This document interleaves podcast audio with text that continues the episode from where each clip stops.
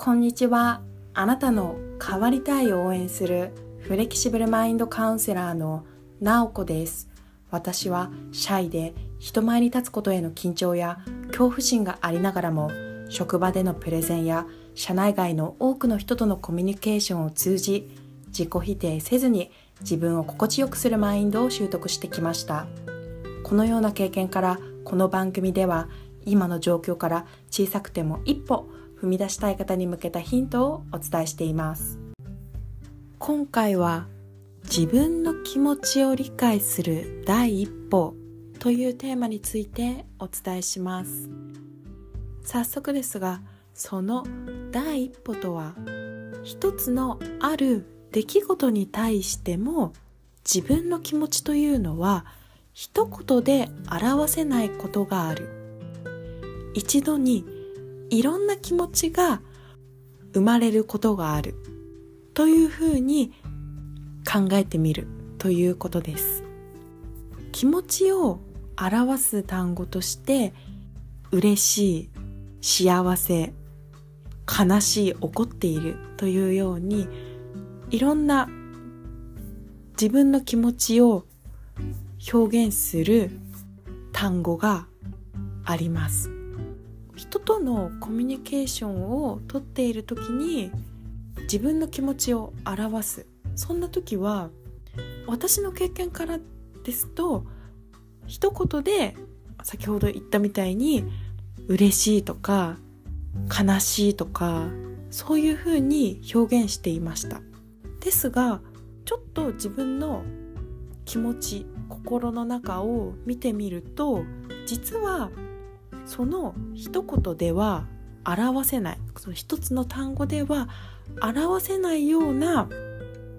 いろんな気持ちっていうのが一度に生まれてくることがあるなっていうふうに感じました。そんな時はその自分の中で生まれた気持ちに気づいていってあげる。そうすることで最初はネガティブに思っていた。自分にはネガティブな気持ちしかないんだって思っていたこともそこに隠された気持ちに気づくことでそのネガティブな気持ちを自分の中で引きずる時間が短くなってくると思います。私の具体的な例なんですが私は3年前くらいに悩みがあってオンラインで単発でカウンセラーの人に自分の悩みを聞いてもらうっていうサービスを受けてみました。1時間くらいのカウンセリングでした。そこで実際にカウンセリングしてもらってもう1時間経つもうちょっとで終わりそうっていう時にそのカウンセラーの人から何か質問とか言いたいことはないかっていうふうに聞かれました。その時に私は実は聞きたいなって思ってたことはあったけどもう終わりに近いから聞かなくていいかなって思って今回すごい参考になりました。いいアドバイスもらえました。ありがとうございましたって言いました。そうしたらそのカウンセラーの方が言ったのはいやそんな綺麗事そういった綺麗な言葉はいらないんだ。もしも自分がきたいことでそのカウンセラーの人のアドバイスに納得してないことがあったら言ってくださいっていうふうに言われました。ちょっとその3年前のことなので実際に言われた言葉っていうのは覚えてないんですけどそういったニュアンスのことを言われました。その時に今回お伝えしている自分の中でいろんな気持ちが出てきました。まずはそのカウンセラーさんが私に言ったようないやそんな綺麗な言葉で締めくくらなくてもいいから本当に言いたいこととか聞いてみたいことがあったら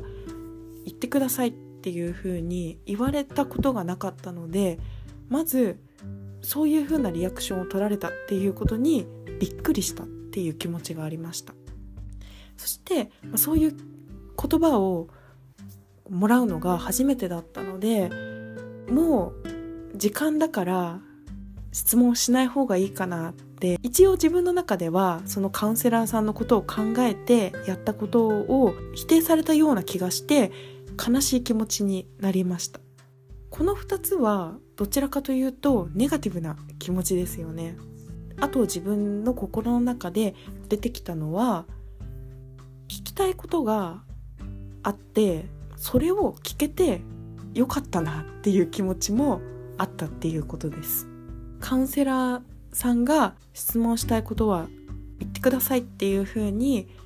言ってくれなかったら聞きたいことも聞けなかったので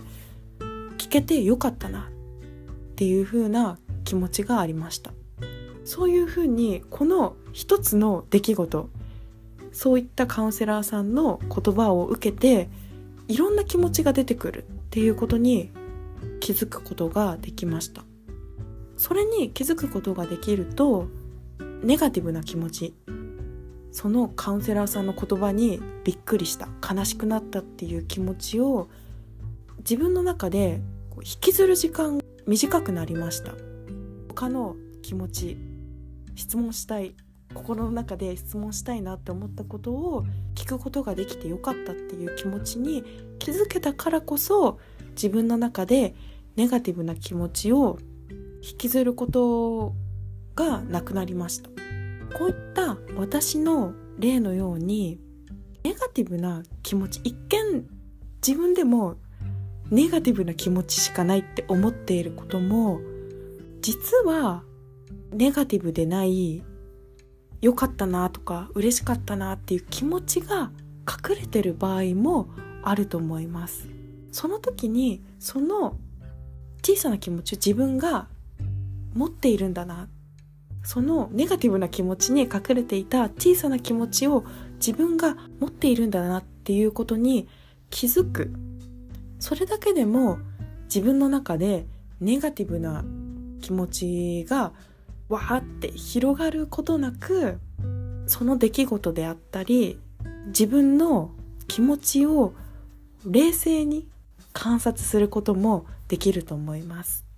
私の経験からなんですが自分の気持ちを観察するっていうのは意識しないとできないことだなっていうふうに思いました。意識しないと自分の気持ちっていうのは一言で表せる嬉しいとか悲しいとかイライラしているとかそういうふうに一言言い表せるっていうふうに思ってしまいがちでした。もしかしたら100%嬉しいとか100%悲しいっていう時もあるかもしれません。そういう時はそういう時でその自分の気持ちを大切にする。そして自分その気持ちに寄り添ってあげるっていうことをしてあげるといいと思います。今回は自分がネガティブな気持ちになったなっていう時にこのネガティブな気持ちは100%なのかな？自分の気持ちの中100%を占めているのかなっていうふうに考えてみるとあ実はネガティブな気持ちではなくてちょっと前向きな気持ちであったり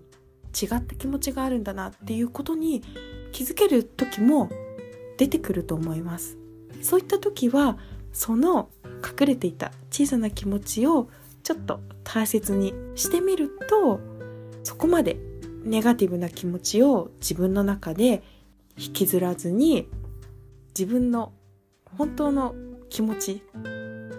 そのいろんな気持ちを理解してあげることができるんじゃないのかなっていうふうに思います。今回は自分の気持ちを理解する第一歩として一つの出来事に対して自分の気持ちは一言で表せない時もある。一度にいろんな気持ちが生まれることもあるのでそのいろんな気持ちがあるっていうことをまず気づいてみる。ということについてお伝えしました今回も最後まで聞いていただきありがとうございました。